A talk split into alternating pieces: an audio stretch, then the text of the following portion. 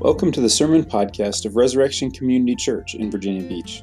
We seek to connect people to God and one another through His Word, and hope this sermon brings you closer to God. Of chapter 12. Um, as if you think that's weird to go from one chapter to another, uh, you know that, or you, you may not know. I'm, I did not mean say you know, I mean say that I'm telling you. Uh, if you don't know, that in the original uh, the, the way the Bible was originally written, they just wrote it like, like we would write a book today. They just wrote. I mean, not quite. They wrote it in all capitals with no spaces. But, but more or less the way we would write. They just wrote it. They didn't have chapters and verses in the original. Those were added later for us to be able to find our way around.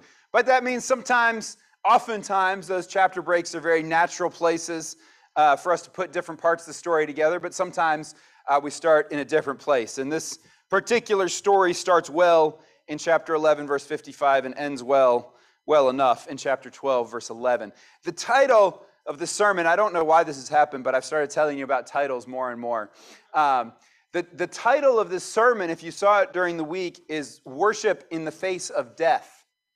And, and you may have seen that and thought with the events of this week that that was particular to the events of this week. And there's a sense in which I think this text is very relevant uh, to things that have happened this week. But really, the worship in the face of death is the setting in John.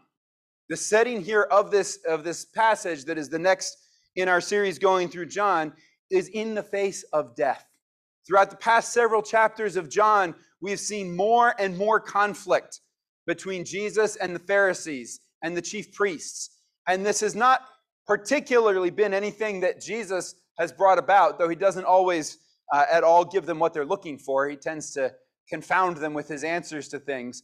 But as particularly, we saw last week uh, that, that they are afraid. They are afraid of what is going to happen. They're afraid of people following Jesus. They are afraid of losing their place. And so they have set out to kill Jesus. And so the question for us today is what do we do when death is coming? What do we do when evil comes in upon us? Because this, is, you know, we, we can realize especially if we've been in the church for a long time, we can talk about Jesus and his death so easily. We talk about it all the time. But we've got to realize here that Jesus' death was brought about by evil men. This is evil coming in full force. Evil is coming after Jesus, evil is coming after his followers. So if this morning you say, I feel evil in the world all around me and I don't know what to do about it, we can see here in John somewhat of an answer. What do we do in the face of evil? But the answer is somewhat surprising. So let's read from John chapter 11, verse 55. What do we do in the face of evil? Now, the Passover of the Jews was at hand, and many went up from the country to Jerusalem before the Passover to purify themselves. They were looking for Jesus and saying to one another as they stood in the temple, What do you think? That he will not come to the feast at all? Now the chief priests and the Pharisees had given orders that if anyone knew where he was, he should let them know, so that they might arrest him. Six days before the Passover, Jesus therefore came to Bethany, where Lazarus was, whom Jesus had raised from the dead. So they gave a dinner for him there. Martha served, and Lazarus was one of those reclining with him at a table. At table. Mary therefore took a pound of expensive ointment made from pure nard and anointed the feet of Jesus and wiped his feet with her hair. The house was filled with the fragrance of the perfume. But Judas Iscariot, one of his disciples, he who was about to betray him, said, Why was this ointment not sold for 300 denarii and given to the poor? He said this not because he cared about the poor, but because he was a thief. And having charge of the money bag, he used to help himself to what was put into it. Jesus said, Leave her alone so that she may keep it for the day of my burial. For the poor you always have with you, but you do not always have me.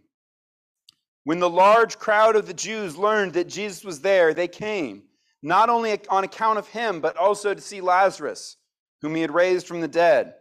So the chief priests made plans to put Lazarus to, Lazarus to death as well, because on account of him, many of the Jews were going away and believing in Jesus. Let's pray.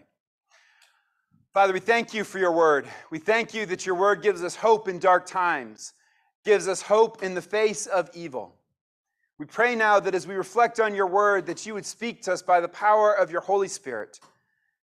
That this would not merely be information for our heads, but transformation for our lives, changing the way that we think, the way that we feel, the way that we live. We pray this in Jesus' name.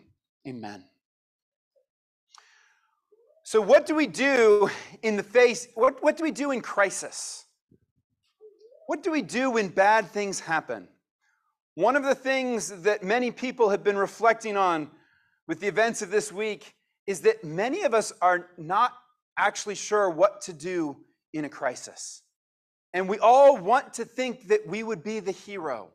We cry out for heroes, for people to stride onto the scene and to take care of things to take down the bad guys, to set things right. And sometimes it happens.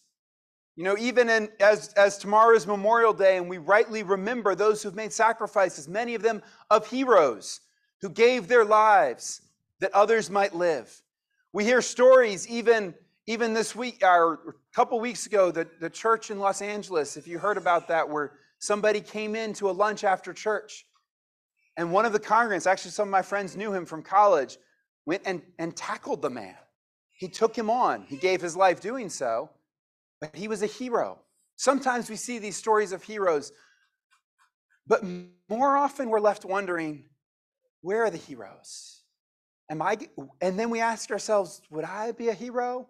Sometimes we reach out in judgment on those who could have done more. But if we're honest, we probably most of us are not in a place to judge. For we really don't know what we would do in the face of crisis, in the face of evil. How would we respond? Too few heroes in our world. Why? Because we fear death. We fear death. Our fundamental problem, our main thing here is we fear death and we don't know what to do. And so we, we see that, that, that, that, that problem of fearing death that all of us has, that all of us have, it keeps us from being heroes in crisis situations, but it also has a great impact on us in our ordinary lives too. That we live our, we, we get wrapped up where we can live our lives in fear. What will happen? And all we can do is retreat into greater and greater levels of self protection. And at some point, we know that we, we're going too far. We're getting too wrapped up in fear and anxiety, but we still don't know what to do. So we're stuck in our fear. And sometimes in our fear, in our fear or in our anger, we react wrongly. We react rashly and we do things that we shouldn't do. And so when we come to this passage in John, like I said before, we need to realize that this is a crisis. Right before this, in verse 54, it said, Jesus therefore no longer walked openly among the Jews, but went from there to the region near the wilderness. So Jesus left town because they were trying to kill him. It was a dangerous situation. So we have to realize here when the Passover is at hand and they're wondering whether Jesus is going to come up to the feast, this is dangerous. If Jesus comes to the feast, he will be killed. They are out to kill him. Chapter 12, verse 1 Six days before the Passover, Jesus therefore came to Bethany. Bethany is not far from Jerusalem. He is no longer out in the wilderness. He is coming back into town. He is coming into danger. This passage is bracketed by danger. There's danger for Jesus in the beginning. They had given orders that if anyone knew where he was, he should let them know they might arrest him. They were trying to arrest him and kill him. At the end of it, uh, chapter 12, verse 10, the chief priest made plans to put Lazarus to, Lazarus to death as well. There is death and danger all around here, and Jesus is near to Jerusalem. So the question is what did they do?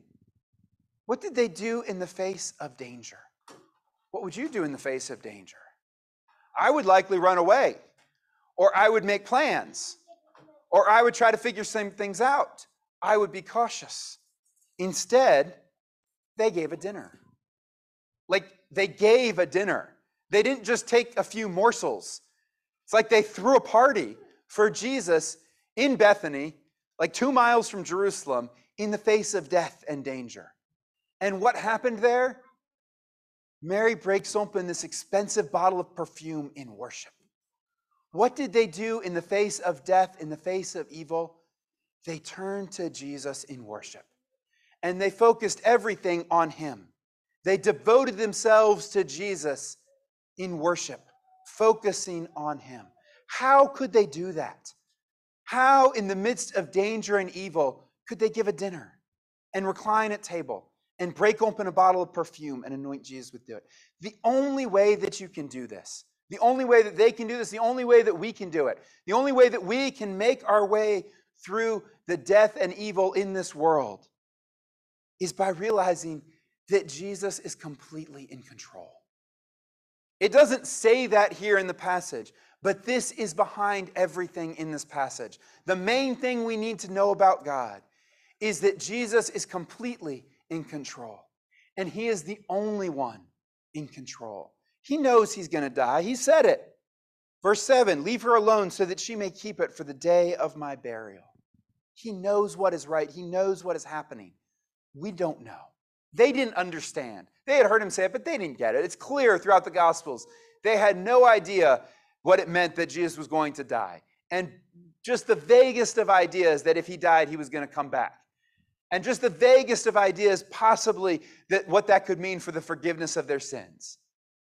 So instead, we know that they found themselves the same way we find ourselves fearful, anxious, uncertain, looking at death and evil and not knowing what to do.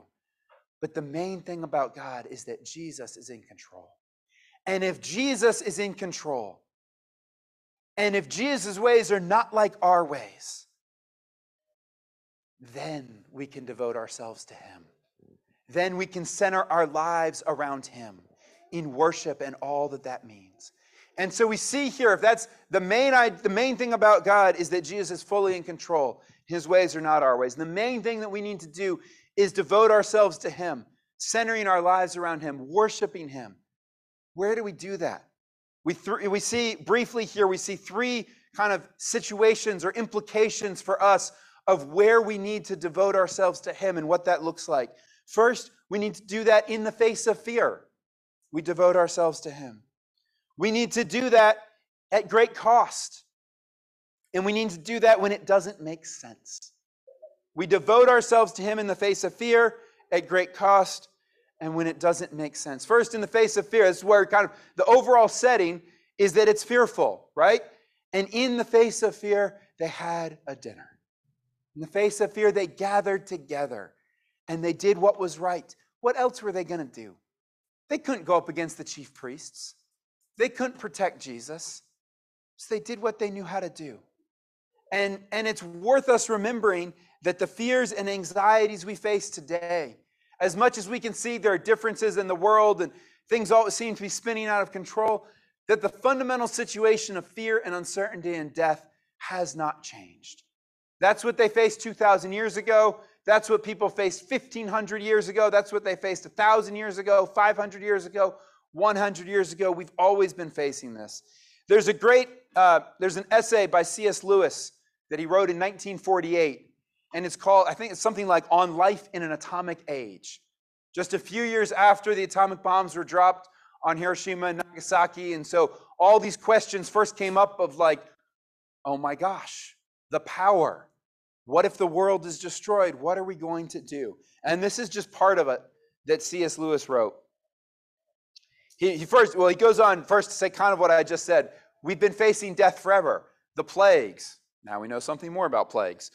But, but this is what he said at the end. If we are all going to be destroyed by an atomic bomb, let that bomb, when it comes, find us doing sensible and human things praying, working, teaching, reading, listening to music, bathing the children, playing tennis, chatting to our friends over a pint and a game of darts, not huddled together like frightened sheep and thinking about bombs. They may, be, they may break our bodies. A microbe can do that but they need not dominate our minds. He wrote that 60 years ago. No, 48, 75 years ago, he wrote that. Um, hasn't changed. Death and evil are around us. Death is coming for us. Earlier in that essay, he said, we're, we're all facing death anyway. And, it, and it's not callous to say so. It's, it can, it, it's callous if you don't acknowledge the pain and the hardship of it. But there is still the reality that death is not the end for us. And if death is not the end, we can follow Jesus in the face of fear. We can have a dinner in the face of fear. So, what, what, do, what does that mean for us then? Yes, there is fear all around us, there is uncertainty, there is sadness. We take that to the Lord in prayer. We lament before Him, we grieve, we mourn with those who mourn, and we carry on. We do the work that God has put before us. God has put before some of us to go and make change.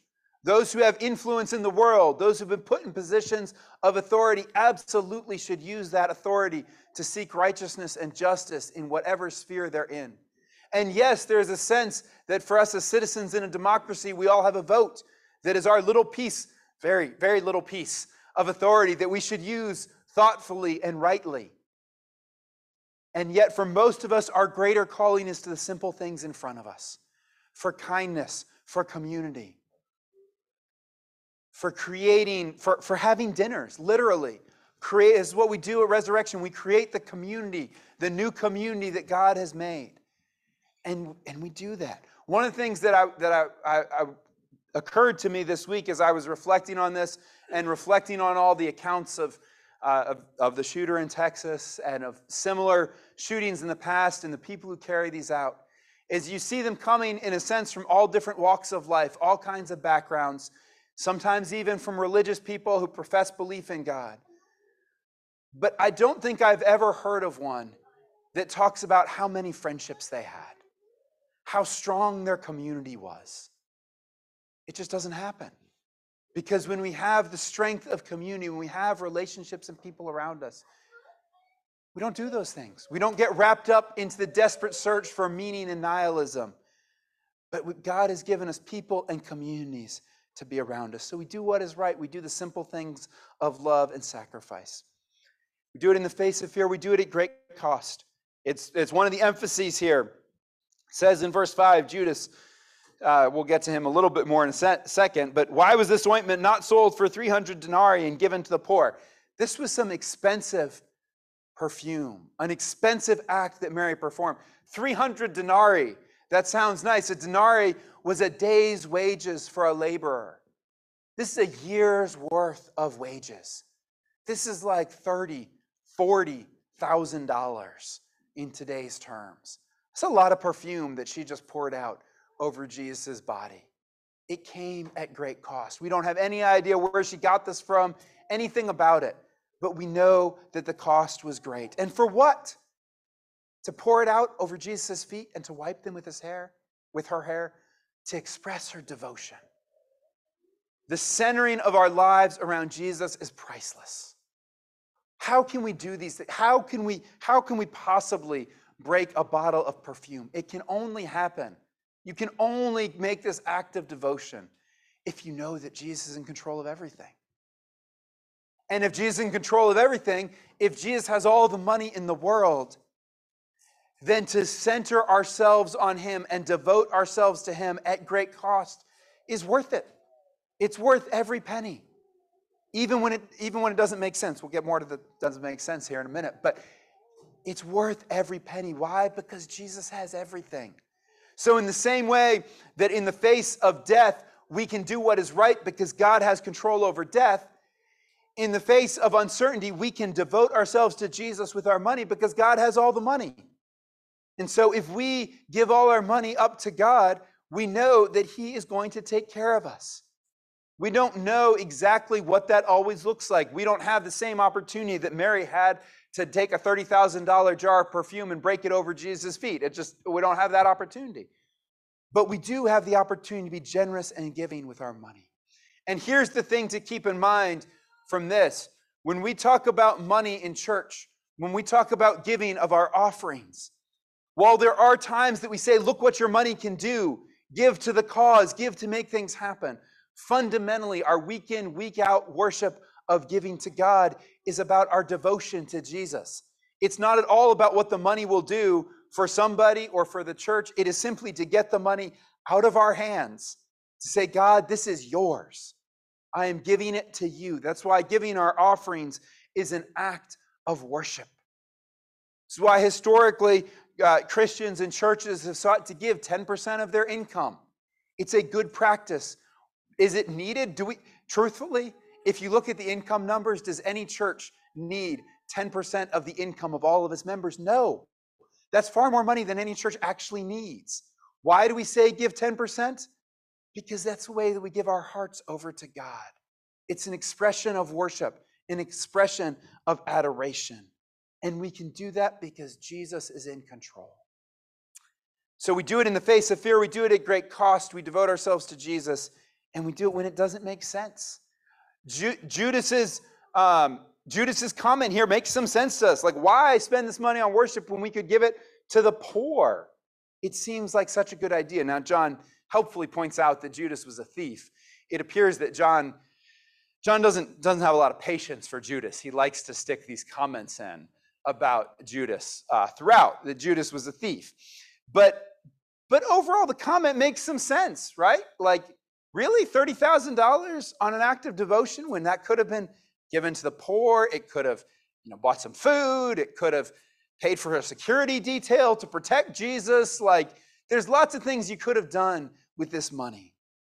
It doesn't make sense to us. It doesn't make sense to have a dinner in the face of death instead of making plans. None of it makes sense.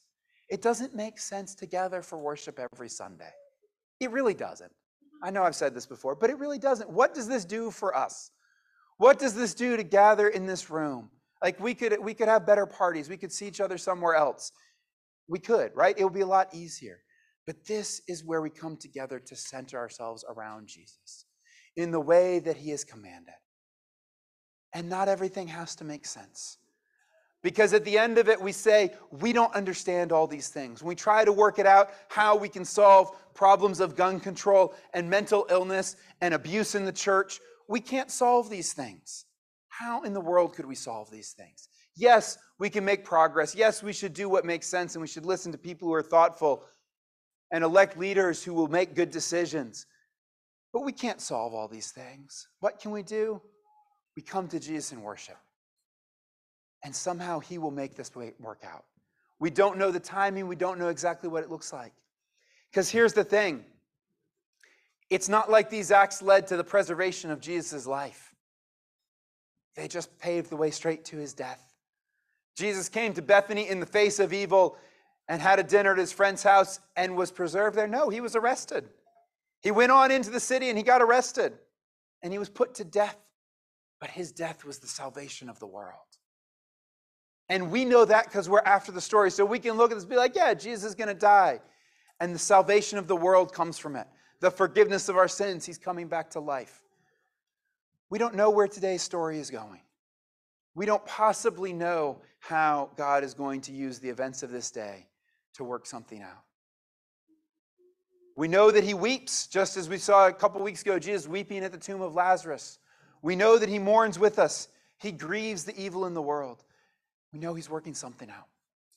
And He is going to use all things together for His good, for His glory, for our good.